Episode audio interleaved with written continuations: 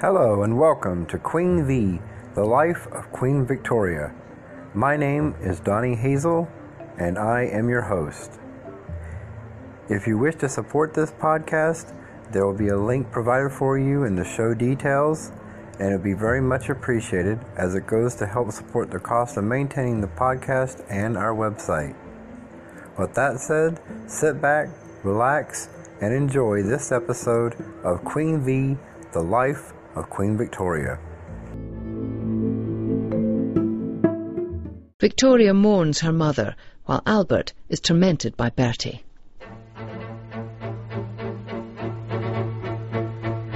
The grieving queen needs the support of her family.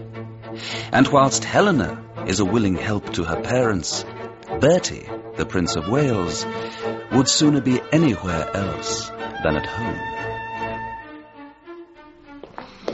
This really is excessive. I cannot tolerate so much show of grief. But Bertie, Mama really does feel a huge loss. So do we all. But it will mean months of doom and gloom. You won't be here, will you? You'll get away just as soon as you can. I certainly will, my dear Helena. Oh, I wish I was free to. No. I am sorry for Mama, and she will need our love and support.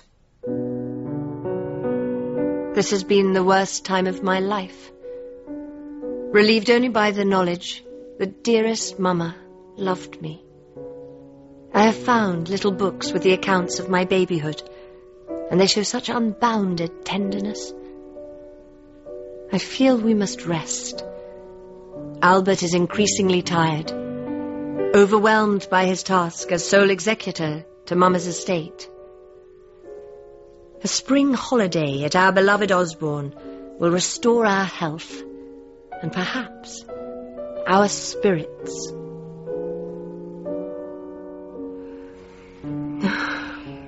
I haven't the heart to play.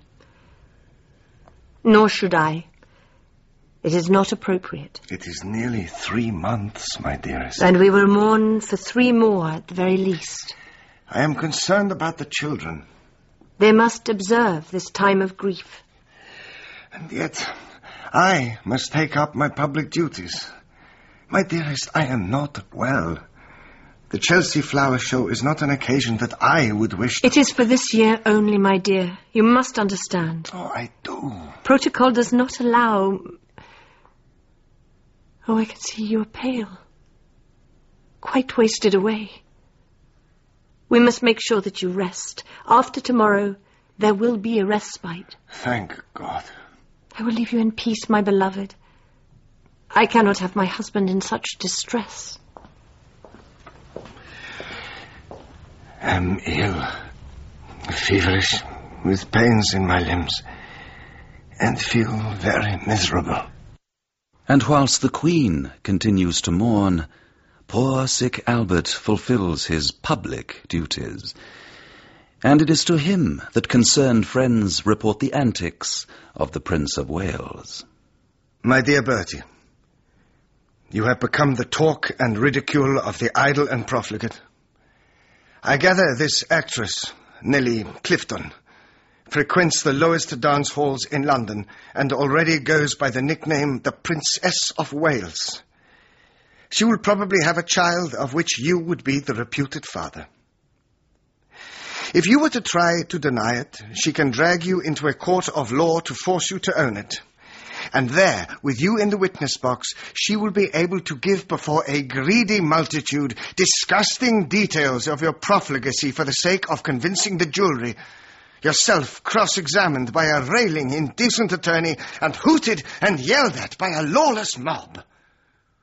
Oh, horrible prospect, which this person has in her power any day to realize and break your poor parents' hearts. I have not yet sent the letter to Bertie. But I shall give it to him presently so that he may study it at length. You must tell me what he has done. I cannot. It would destroy any love you have for the scoundrel. Dearest Albert, you must not distress yourself so. I won't ask any more. I can see the pain it is causing you. We have tolerated Bertie's antics for long enough. No doubt this latest scandal involves yet another woman, Or is it fraud or some such... It is not fraud. We cannot waste another minute. He must marry Alexandra as soon as possible. I will go and see him.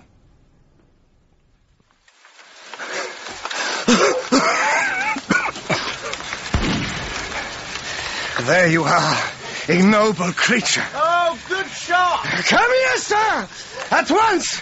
Papa! What are you doing here? And in such inclement weather. I have come to see you, Bertie. Let us at least shelter from this torrent. We're all soaked to the skin. You don't mean to join us, do you, Papa? I have more pressing business. An anger that will not let me sleep. That makes me feel so wretched. And am I the cause of this? You know full well that you are. Take this letter. It describes my disgust at your behavior. I have managed thus far to keep the truth from your mother. I think I know what this is about. Oh, there is some sort of conscience lurking there then. And so there should be. This Nellie Clifton, this so-called actress. How many others, I wonder? None, sir, I promise. We've heard your promises before. Empty. Every one of them. Oh, Papa, I did not mean to cause you such distress. I allowed myself to be led astray. Allowed! When you have been brought up to obey the strictest moral code. Bertie! You are making me ill! You're destroying me! 7th of December, 1861. I went to my room and cried dreadfully, and felt as if my heart must break. Oh, such agony as exceeded all my grief this year. Oh God, help and protect him. I seem to live in a dreadful dream. My angel lay on the bed in the bedroom, and I sat by him, watching him, and the tears fell fast. Saw Sir James and Dr. Jenner. Talked over what could have caused this. Great worry and far too hard work for long. That must be stopped. The 9th of December 1861. He wanders frequently, and they say it is of no consequence, though very distressing, for it is unlike my own angel. He was so kind, calling me Gutes Weibchen, excellent little wife, and liking me holding his dear hand. Oh, it is an anxious, anxious time, but God will help us through it. The 13th of December, 1861. Found him very quiet and comfortably warm, and so dear and kind. He kissed me so affectionately and so completely like himself, and I held his dear hands between mine. They gave him brandy every half hour. Oh, Mama, perhaps I should not be here. My presence upsets Papa. We must all stay. My darling, we're all here. Oh, Gutes Frauchen. Let me kiss him too. Alice, now you. We must not tire him. He is already asleep. The 14th of December, 1861. I left the room for a moment and sat down on the floor in utter despair. Attempts at consolation from others only made me worse. Alice told me to come in, and I took his dear left hand, which was already cold, though the breathing was quite gentle, and I knelt down by him. Alice was on the other side. Bertie, Helena, kneeling at the foot of the bed.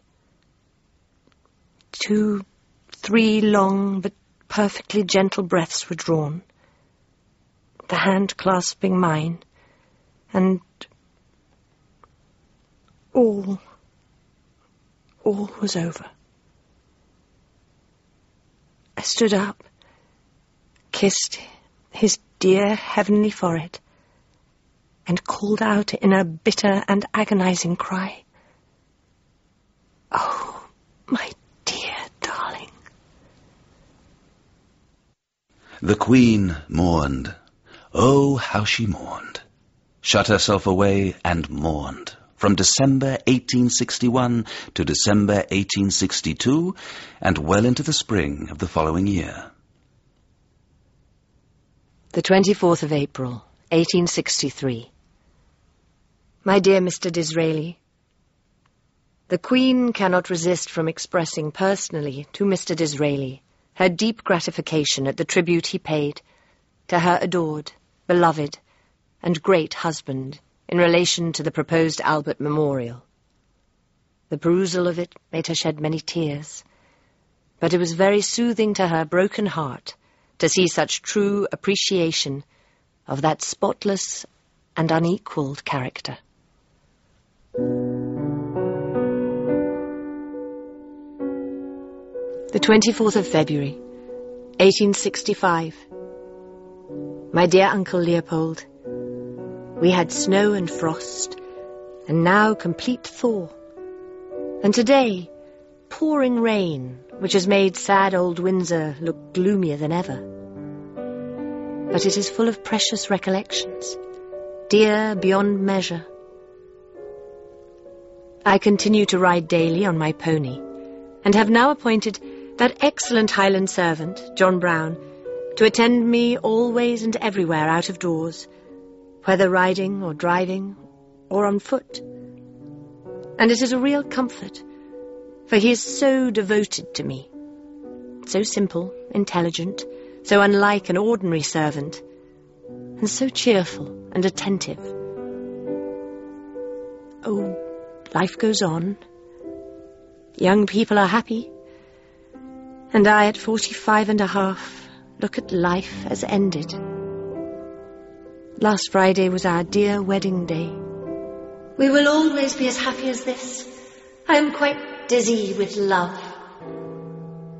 I endeavour to fill my duties, but oh, how arduous they are and lonely without my beloved by my side. But I am touched by the joy and emotion with which the people greet their poor, widowed queen. I long for quiet and peace, and to be enabled to dwell on the blessed future. I kneel by that bed where he left us, decked with flowers, and pray earnestly to be enabled to be courageous, patient, and calm, and to be guided by my darling to do what he would wish.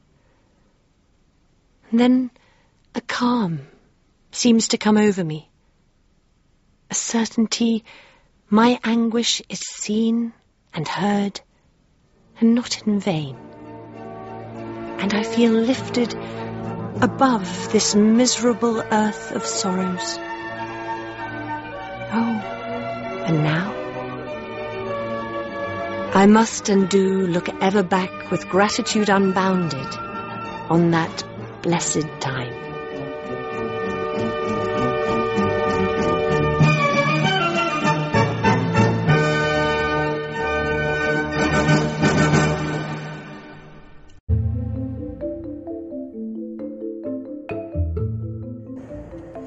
Thank you for listening to this episode of Queen V, The Life of Queen Victoria. Remember, if you would like to support this podcast, you can look in the show description notes to find a link. Thank you and have a great day.